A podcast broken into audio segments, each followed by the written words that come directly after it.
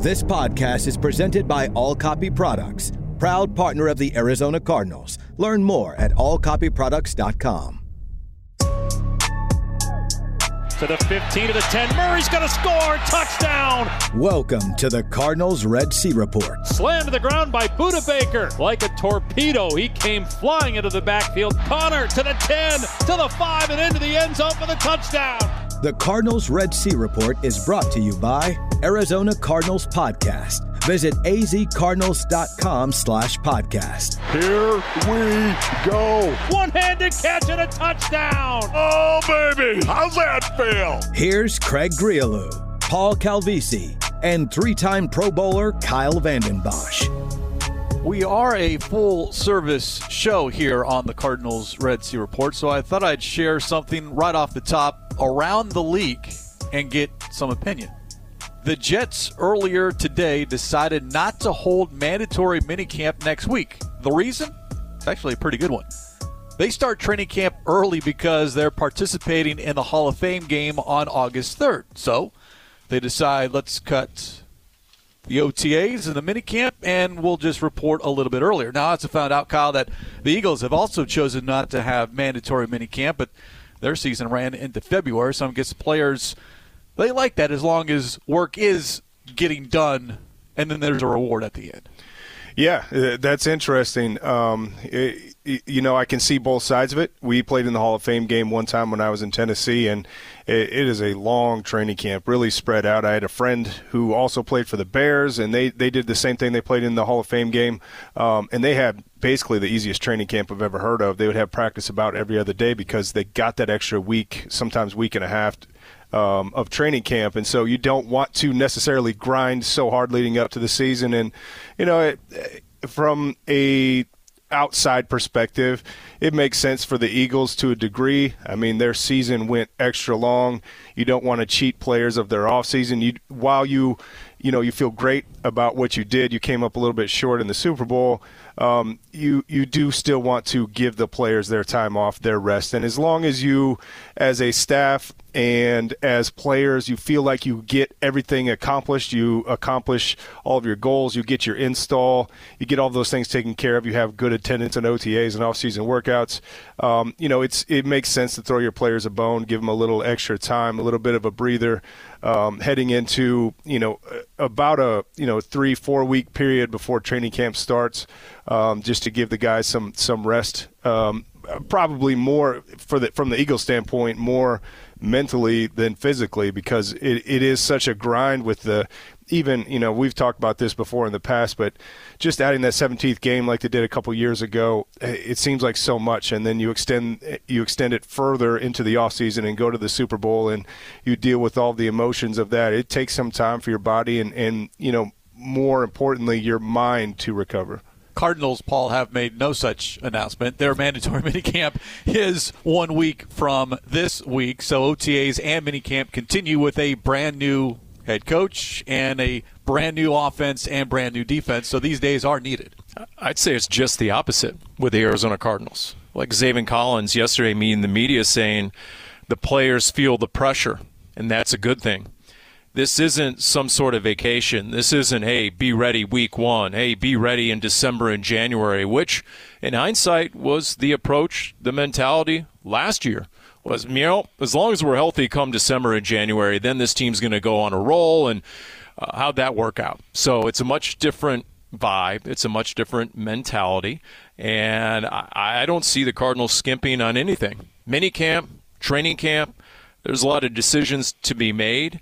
And I would say there's only a handful of made men on this roster to Zaven's point, I think everyone is feeling the pressure to show themselves. In fact, if there's one year for the dreaded Hall of Fame game, and that's the way a veteran thinks, right, Kyle? The dreaded Hall of Fame game. If there's one year where you might welcome that as an organization, this would be the year for the Cardinals because they've been there and done that in recent history a couple of times where they had five preseason games back in the day. The only question on that one, Craig, is is Aaron Rodgers playing in the Hall of Fame game? Because if he is, then that TV, because usually it's nationally televised to kick off the year, right? That, that TV rating will triple My guess is he will be in uniform, standing on the sideline, maybe even mic'd up to boost those TV ratings. But the Cardinals certainly could use a little extra time given all the newness around the facility on the field. And let's just focus here on the defense with a defensive head coach in Jonathan Gannon, a brand new defensive coordinator in Nick Rallis. Exactly what do we expect defensively out of the Cardinals in 2023? Well, JG, a guest recently on the Dave Pasch podcast, answered that question. We'll have elements of what we did in Philly, but my first thing about schematics is it's all about the players that you have and who you're going against. So I don't really care what we look like as long as we're executing at a high level and doing enough on each all three phases to win the game. We play significantly different from week to week. That's predicated on who we have and who they have. So I think that's that's the main point is I want us to be adaptable. We've heard this before, Kyle, and I kind of put myself in that category. Yeah, but you have an idea of what you want to be. Four, three, three, four, some combination of that. And this conversation that JG had with Pasch was a very good one because Gannon's background is all about the four three. Mike Zimmer, Jerry Gray, Matt Eberflus. Those are the coaches that he learned under. But to hear him say he's had to kind of learn the pluses and minuses with a 4 3 and did some studying on how effective against certain offenses a 3 4 can be, to his point, being adaptable, it might not just be coach speak. Yeah, and you can see it. You can see it with players moving around, players working at different positions throughout the summer.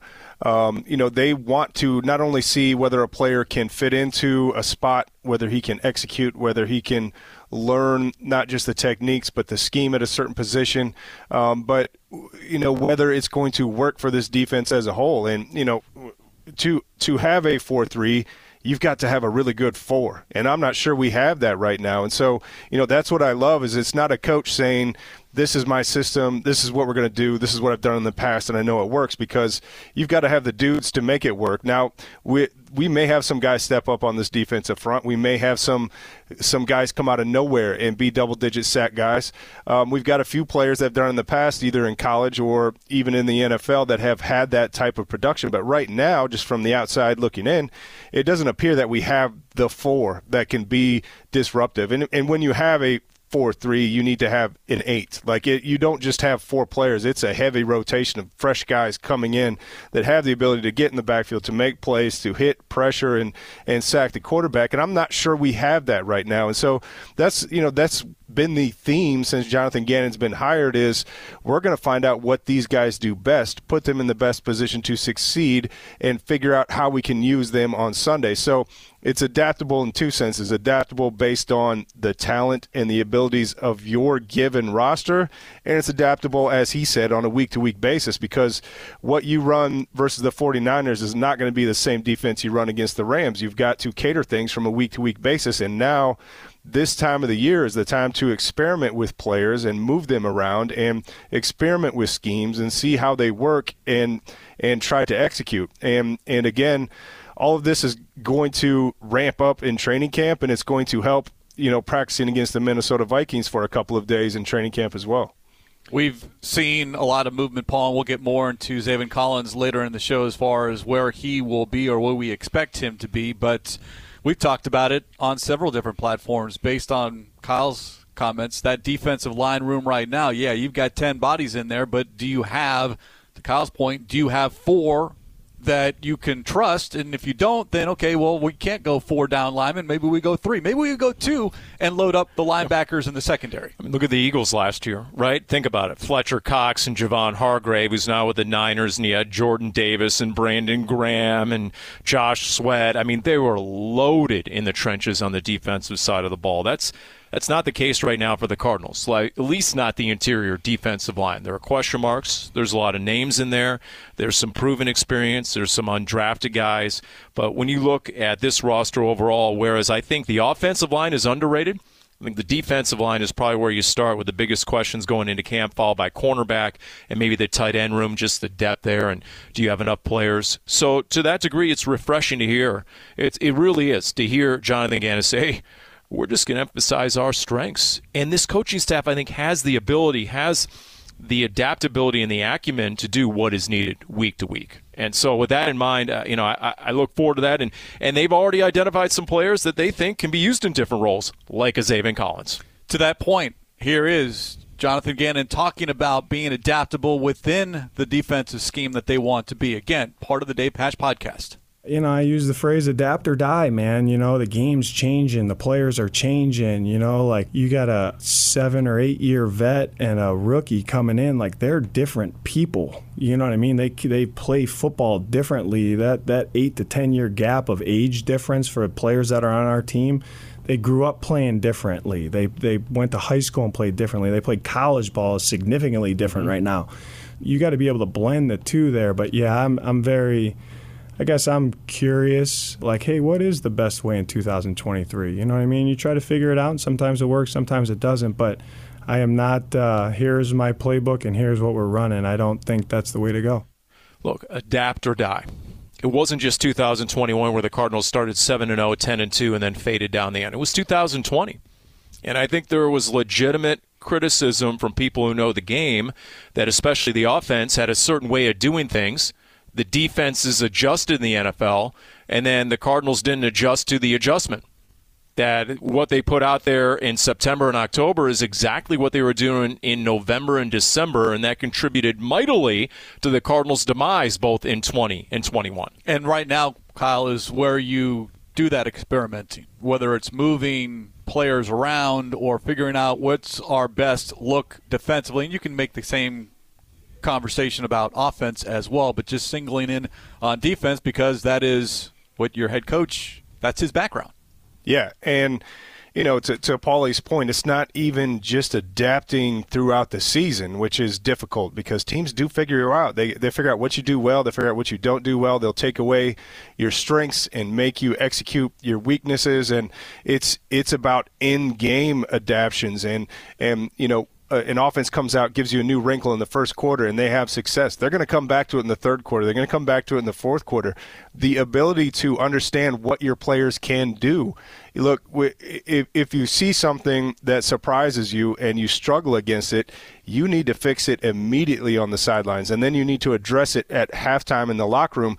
And the fact that they are figuring out what this defense is going to look like, what they do well, what players do well they can move those players around and move their chess pieces around throughout the course of a ball game because, um, again, you know, you spend all week coming up with a game plan that is specific to your opponent and you get a wrinkle that you haven't prepared for, you haven't seen before, you need to fix that immediately. And you need to figure out which players do we have on our roster that can execute this scheme that we're putting in on the fly in a ball game. And and all of these things you know you're making versatile football players. You're not just having a guy that can only do one thing. Like we can only put this guy in on third down because he cannot play the run. We can only put this player in the game when he's dropping because he can't rush the quarterback. You know, you need to figure out what every player does well, put them in the right spot, but you need to make each player on your team have a degree of versatility because again not only is every offense you're going to face different every player you're going to face from the opposing opposing team different um, you know they're going to continue to evolve and adjust throughout the course of a ball game and you need to be able to step up and match that. Who are your best 11 players? Is that five dbs including three safeties? Is that five linebackers including three outside linebackers? If that's your best 11 paul then you figure out whatever combination it is to make sure you get 11. Well, it's like on the Pasch podcast. Dave asked Jonathan Gannon about Zaven Collins and Isaiah Simmons, and he immediately said, doesn't matter what position they play, they just need to be impact players. They need to make a difference when they're out there. That's what they're looking for in this coaching staff. All right, who is the best 11 that can impact the game in the biggest way? Speaking of the Dave Pasch podcast, that conversation with Cardinals head coach Jonathan Gannon available right now via your preferred podcast provider. Get the latest updates via Twitter at HashPod. We are just getting started. It is the Cardinals Red Sea Report presented by SeatGeek, your ticket to great seats. This is the Arizona Cardinals Radio Network.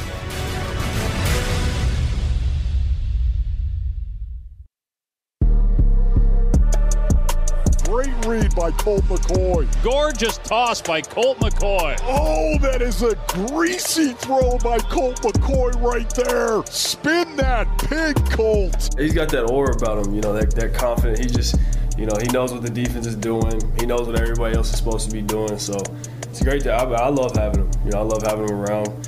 He's a great dude. You know, despite him being a Longhorn, he's a great dude. You hope to never see the backup quarterback, but if you do, you better have a good one. And the Cardinals do and have with Colt McCoy backing up Kyler Murray. As you heard K1 speaking about Colt McCoy last year, making four starts. The question now, gentlemen, is how many starts, if any, do we see Colt McCoy make in 2023? As we say, welcome back. It is the Cardinals Red Sea Report presented by SeatGeek. Your ticket to great seats. Still don't know the status of one Kyler Murray. The rehab from the torn ACL continues. But in the meantime, you've got Colt McCoy. You've got David Blough, Jeff Driskel, Clayton Tune, your draft pick, Paul. Any one of those four need to be acting or preparing as if, yeah, you get that tap on the shoulder, you're starting week one if Kyler cannot. And it's interesting to hear Colt McCoy saying, uh, and I'm loosely quoting from yesterday when we met the media, that what the Cardinals are doing now offensively is very similar to the way that he's played most of his career. Meaning, Cardinals are now huddling all the time. They're using cadence. They're pointing out the mic. They're doing, you know, so they've sort of gone back to the mean, gone back to the way most of the league runs an offense. Now they're going to be doing a lot of different things at different times. And it's interesting to hear Colt also say it's pretty much a level playing field and learning the offense, whether you're a Clayton Tune and you're a fifth round rookie or you're Colt McCoy in your 14th season and on your fourth or fifth different team. So it really has leveled the playing field. And it's going to be interesting to see the preseason games. You don't hear us say that very often. But from the quarterback spot, because I fully expect the rookie Clayton Tune to get most of the second half, if not the entire second half of all three games. And then Colt McCoy, I think – despite his longtime status in the league and so much that he's accomplished, is going to have to prove himself to the new regime, and he's going to have to prove to these to Drew Petzing and Jonathan Gannon that yeah, he can operate this offense. A veteran of 13 NFL seasons will be 37 when his 14th season begins. So you like to have that veteran.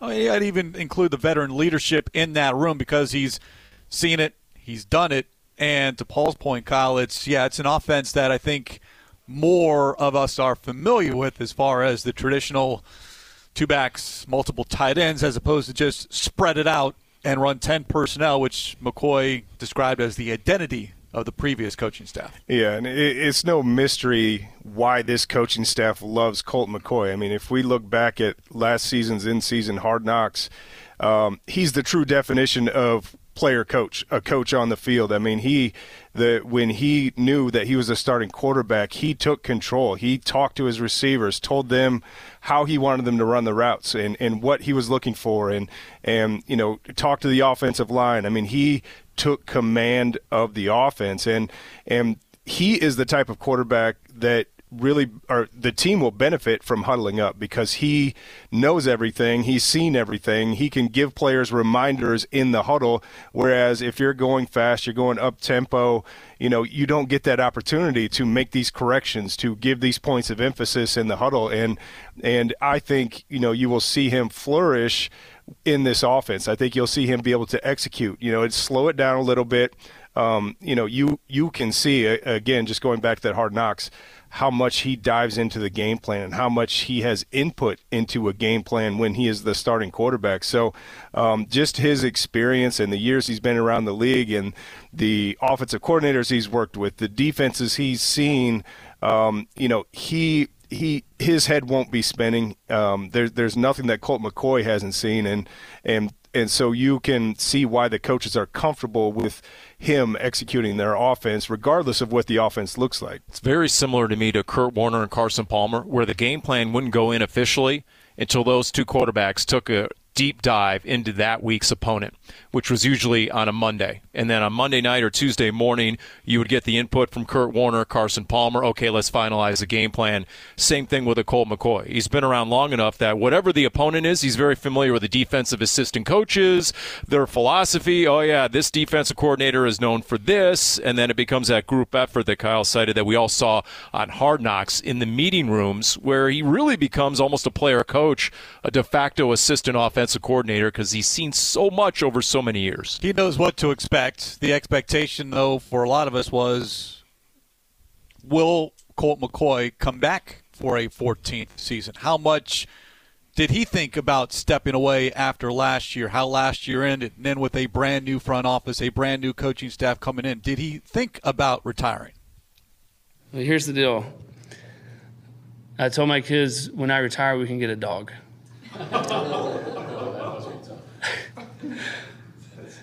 so we're not getting a dog right now. And there it is right there, Kyle. Colt McCoy will never retire because, as he mentioned, yeah, the kids, they want a dog. They'll take care of it, Dad. Don't worry. Who always gets taken care of the pets? That's right. I got I got about ten pets at my house that I get up early and feed and take care of and walk the dogs and all that. So, yeah, I mean, it, well, first of all, the problem with that agreement is when you retire, the kids aren't going to pay attention to you anyway. They're just going to spend all their time with the dog. Um, but yeah, I mean, it's it's it, you know, players know. Um, it, you you know when it's time to retire. You know when you've lost that passion and the love for the game. And and and again, um, you know, just the glimpse we got of Colt McCoy and how respected he is in the locker room and, and his leadership and his relationship with the rest of the team. To me, and, and talking to other players that walk away from the game that is the hardest part. It's it's you miss the camaraderie, you miss the locker room, you miss you know, you don't miss the grind, you don't miss the pain, you you you miss your teammates, and you miss that sense of belonging and family, and and you know it's it's it's a tough decision, but um, you know I I think I, I feel comfortable with this team with Colt McCoy under center if if it is Colt McCoy week one because um, again, it is just how well respected and his knowledge of the game and, and his leadership. Um, look, you can have a quarterback that doesn't have great leadership qualities, but you better find a bunch of great leaders around him. You your team is way better off when the guy who's lined up under center is that alpha, is that leader, does take command and and has that authority. And his authority not only comes with his voice, it comes with his experience and the things he's seen and the way he's played and just his preparation. It's one thing to walk away and retire when you're the backup. It's another thing where, as of right now, you're scheduled to be the starter week one. At least that's the thinking. We don't know for sure. Could be week one, could be one month. Could be all the way through Halloween. We have no idea. So you can't walk away for an opportunity like that if you're scheduled to be a starting quarterback, one of 32 on the planet. So for that reason, and you know the Cardinals look, uh, they're in need. They're in need of a proven quarterback, and Colt, you know, proved himself very capable last season when called upon quoting Colts on Monday, opportunities to play in this league don't grow on trees. And he has this opportunity in front of us. That's why this is so important for him. Here's more from Colt McCoy after meeting the media on Monday. You know, my number one priority is learning the system, right? It's it's new, it's different.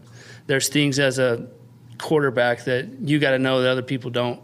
So there's a lot of thinking going on out on the field. And a lot of like first time I'm seeing plays, okay, like you know, understanding and processing it. And then in my mind, like I don't know if Kyler's going to be healthy or not. You know, I think we all certainly hope that he is, but if he's not, I'm 100% going to be ready to go.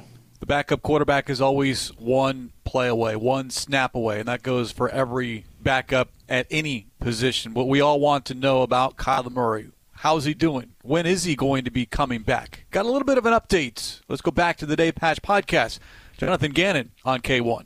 I'm excited when he gets back because I think he's got what you're looking for in the franchise player of your organization. And uh, I think ultimately he's got fire in his gut, big time competitor, and um, he's he's going to will his team to win. So I'm I'm excited that he's on our squad.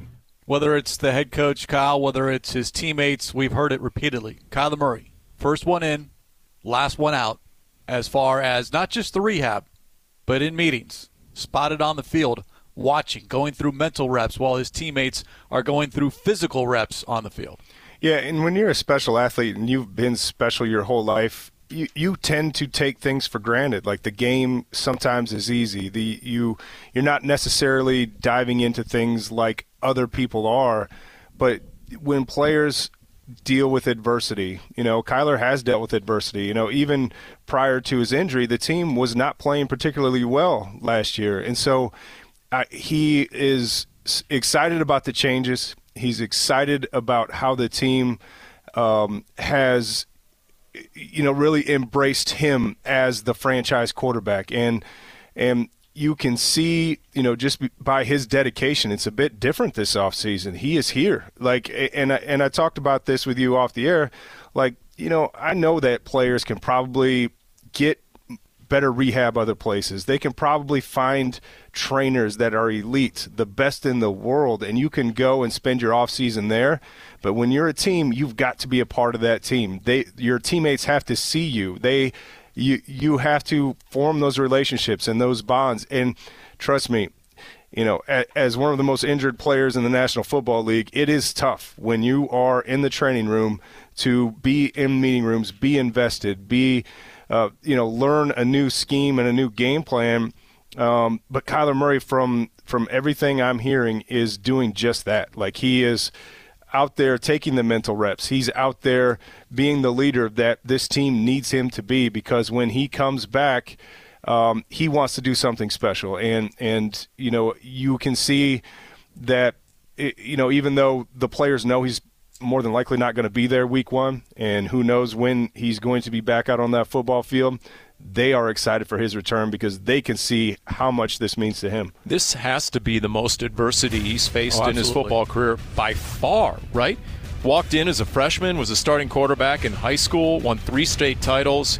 You know, all-American recruit. Yeah, he transferred from Texas A&M, and then he went to Oklahoma. He had a backup Baker Mayfield for a couple of years. He played one full season, won the Heisman. He's the number one pick overall. He's Rookie of the Year. He's a two-time Pro Bowler this is the most adversity he has faced. And so I think we're all curious to see how much more, I don't know, mentally tough he comes out of this. What is his desire just to be a football player after going through this ordeal? When Kyler Murray makes his return, not if, but when K1 makes his return. Make sure you are in attendance at State Farm Stadium. Cardinals single game tickets on sale now. Go to azcardinals.com forward slash buy tickets to secure your seats today. We've hit halftime here on the Cardinals Red Sea Report. Paul's favorite topic when we return here on the Arizona Cardinals Radio Network.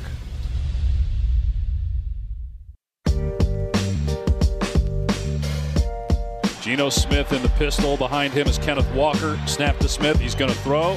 And tried to dump it off. It's picked off at the 30 on the near side by Collins. Running it back to the to the 20 to 10. Touchdown! Zaven Collins. Great awareness. That was a check down to the right. And Zaven Collins read it. He picked it off, and then he returned it to give the Cardinals the lead, 13 to 10. Zaven with a look what I found pick. And then shows off that speed. That is a big man running, taking it all the way back for a pick six, baby correct me if I'm wrong, Paul, because I know you will. On that play, if I remember correctly, Collins lined up on the outside, perhaps going to rush the quarterback, but saw Kenneth Walker outside.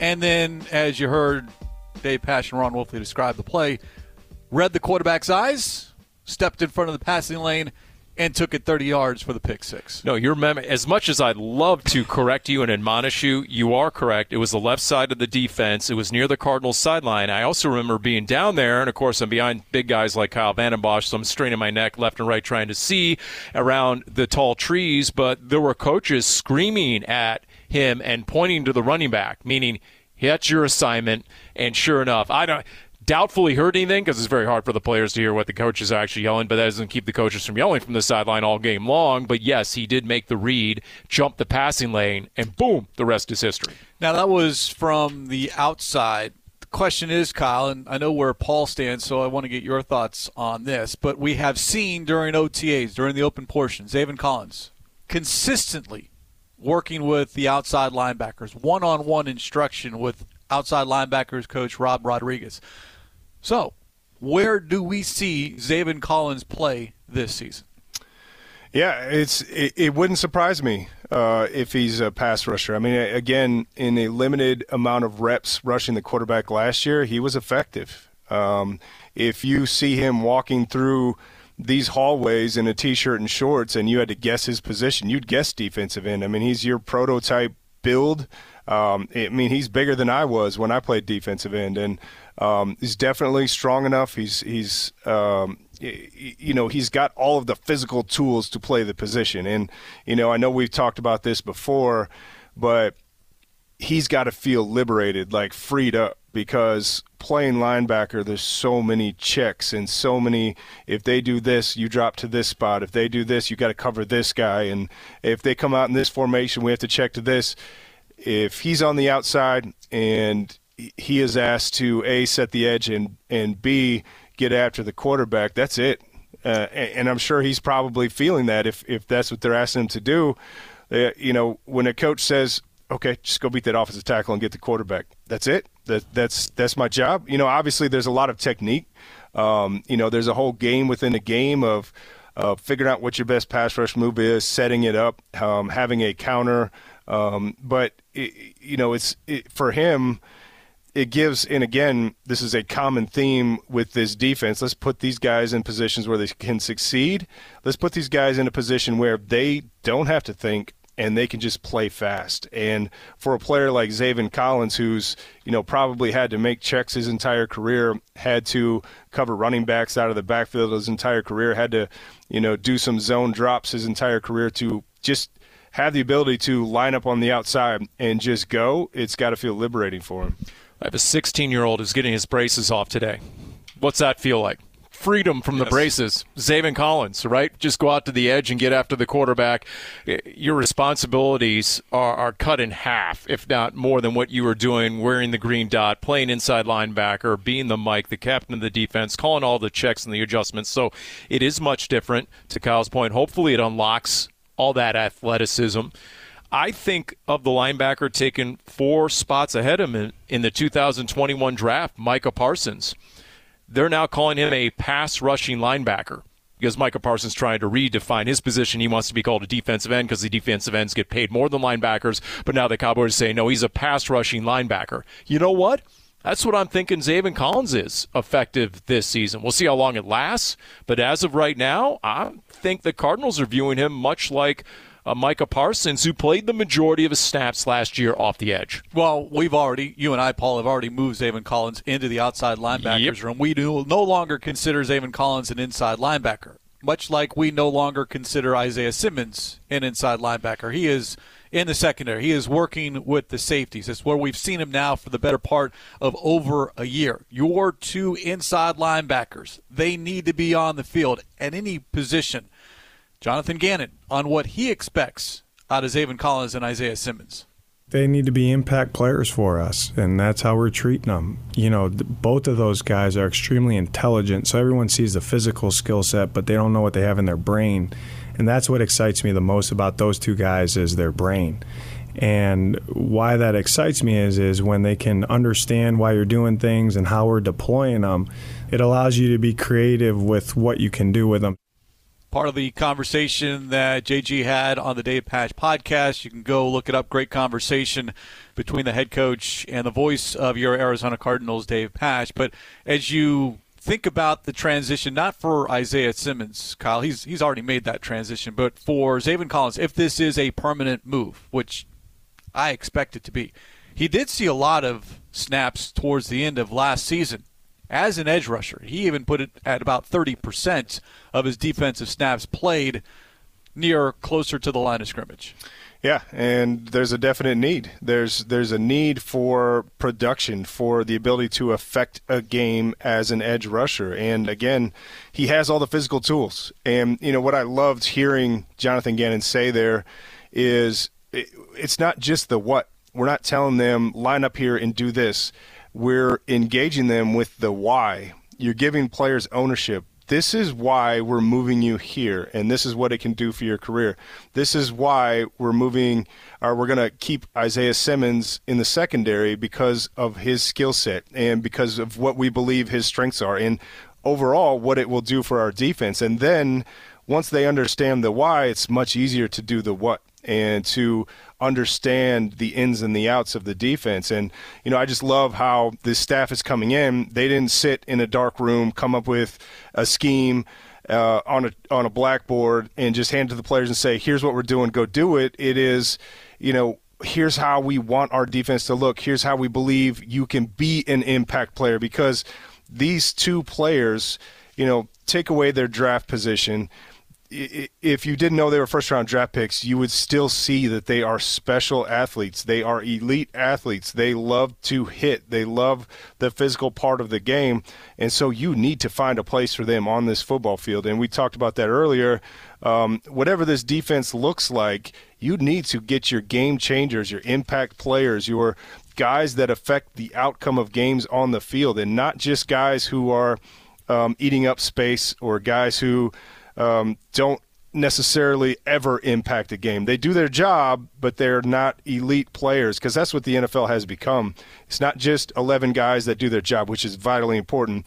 You need guys that can impact the outcome of games, and those that is the type of athletes and the type of players that Isaiah Simmons should be and Zaven Collins should be on a week to week basis. And remember something else. Isaiah Simmons was at the time termed a draft pick who was selected to cover the tight end. And then I thought Zaven Collins was underrated last year in coverage.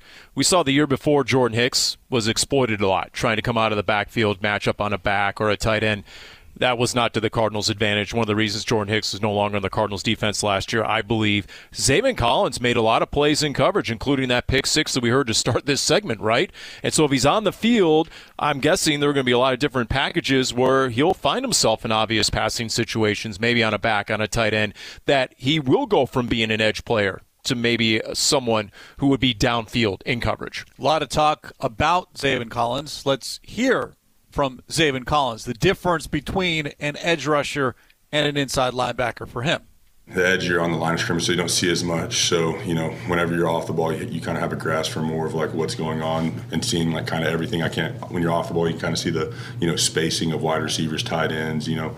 But on the edge you can also see how far is the tight end off you know is he going to cut back is he going to stay on the ball go this way. Each aspect it's different. But it's uh like i said last year in our five down stuff i played off the edge as well.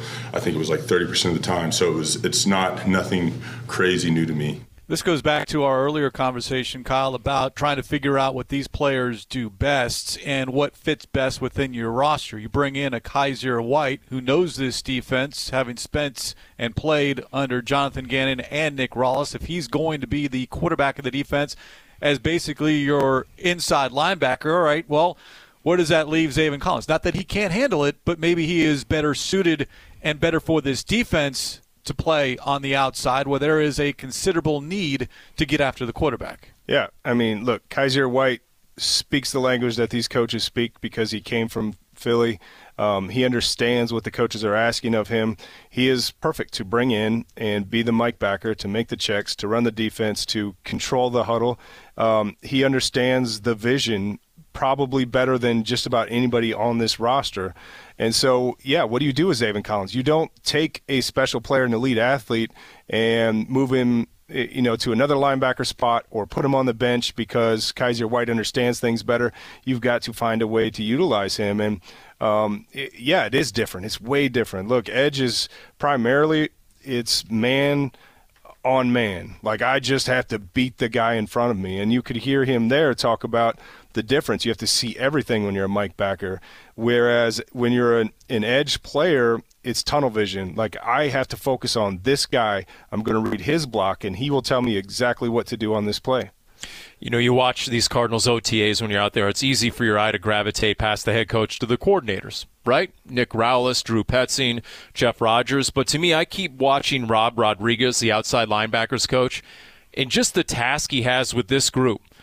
A Zaven Collins at 6'4", 260 is radically different than a Dennis Gardeck who is very different than a Myjai Sanders, who is very different than a Cameron Thomas, who might even be more of a five technique. And then you bring in the rookie BJ Ojulari, and he's got to get all these players ramped up. Every one of them is unique in their own skill set. And oh, by the way, 18 of your 36 sacks went out the window and walked away in Zach Allen and J.J. Watt. So the onus is on Rob Rodriguez and that position group to generate sacks. Outside linebackers returning from last season. Sanders and Cameron Thomas, each with three sacks apiece. Zaven Collins had two. His first two of his career, both were from an outside linebacker position. So, not a lot in that room, and maybe that's a big reason why Zaven Collins is now in that room as well. This is the Arizona Cardinals Radio Network.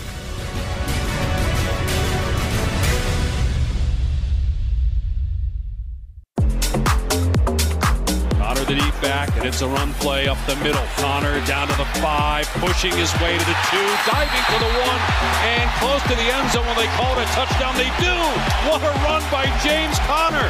If you think of anybody who's done something great in the game of football, you know, it's probably the time when their back was against the wall. You know, everybody was counting them out, and you know, it's just so unexpected for them to do something really big. So, yeah, that's the position we're in right now. It's a position to do something great. You know, adversity, that's what makes a champion love the attitude of Cardinals running back James Conner, who is a larger voice in that room now, given all the offseason changes, but one of those guys that is returning from a disappointing 2022 season. Conner led the team in rushing yards. 782 despite only playing 13 games. The question is how much more will we see of James Conner? That's been a big topic of conversation so far this offseason. Before we get the thoughts of Paul Calvisi and Kyle Vanden Bosch, myself, Craig Grialou, how about we hear from Colt McCoy, who on Monday kind of opened up the door on what to expect offensively? We stayed in like 10 personnel and 11 personnel a lot, right, with Cliff, and that was sort of our identity. I think here we'll implement more two tight end sets and, you know, running the football and – having more like checks and alerts and things like that that will that will get James going. Hopefully, get him in the right looks and. The offensive line has, has done a tremendous job this offseason. I think that's been the, the best part of everything is is Clayton has got those guys you know dialed into you know what we're doing, who who we're blocking, different fronts. That Clayton references offensive line coach Clayton Adams, but you look a year ago, Kyle, the run pass ratio, thirty eight to sixty two. 62% of the snaps last year, Cardinals threw the ball. Not going to say it's we're going to be reversed this upcoming season, but it's going to be much more balanced than we've seen in recent years. Yeah, it just felt like they ran just to try to you know give some semblance of a run game last year and and and again we talked about this I think last week you get the feeling this offense is going to be run to set up the pass whereas in the past it was the pass to set up the run um, and you know, it's it's it's as old as football. But if a defense, there's there's no better feeling than when an offense can continually pick up four or five yards on the ground, and there's no more helpless feeling when you're on defense, particularly on the defensive line, when the offense is just getting chunks in the run game. I mean, not not 30 yard runs, but like four, five, six yard runs, and you can't stop it. And it, you know, you if that's the case, if you can't stop the run, you can't stop anything, and and that will always hold true in the game of football. And you know, it's it's it's to me, you know, the game has to a degree gone to more of a spread. Let's get the ball out. Let's go no huddle and let's get the ball to our receivers. But when you come back and you're contrarian and you are a physical football team and you're playing week 15, week 16, week 17 that is tough for a defense when you've been playing passing team, passing team, passing team. Well, here comes a run first offense. It's going to be tough, and you better bring an extra chin strap and, and get a bunch of air in your helmet because my hands hurt, my shoulders hurt, and my entire body hurts. And now here comes this big physical offense that continues to pound the ball at you. Um, you know, that's that's kind of a bit of an old school brand of football, but it's it works and and it's tough to stop. And you know when you get to December and hopefully January and you're in the playoffs, you need to have the ability to run the football. I tell you, James Conner was asked a real simple question: What do you like the most about the new offense? And he said right away that we're going to run the ball a lot. And he wasn't smiling. He's been all business this offseason. I followed up towards the end and I asked him my Paulie pencil neck question. I'm like, mm, geez, you know, you averaged more than five yards a carry last year a lot, but you didn't get that many carries. Are you stumping for more carries? And he said, talk is cheap. I got to show it. I got to earn it. But I tell you, I look at the running back room. I look at the fact the Cardinals are most likely going to start the season, we presume, with a backup quarterback. Yes, there'll be a renewed emphasis on the run game, and James Conner has that look in his eye of a player in a contract year. And we know what happened in his first year with the Cardinals when he was gunning for a contract, and he was Pro Bowl caliber. This last note before we put a bow on this edition of the Cardinals Red Sea Reports. Welcome back, Aaron Brewer. Cardinals long snapper has been re signed. So, something to pay attention to. Don't always talk about special teams, but very consistent when you talk about Aaron Brewer. Much more on that in the days and weeks ahead. Special thanks behind the scenes, Jim Omahundro, Cody Fincher. We'll talk to you next week here on the Arizona Cardinals Radio Network. You've been listening to the Cardinals Red Sea Report. 15 10 5 touchdown. Zach Ertz. Budda Baker with the sack, stripped the ball. Murray's going to score. Touchdown. Oh, baby. The Cardinals Red Sea Report is brought to you by the Arizona Cardinals mobile app. Visit azcardinals.com slash app. Touchdown. Cardinals win. This has been an exclusive presentation of the Arizona Cardinals Football Club.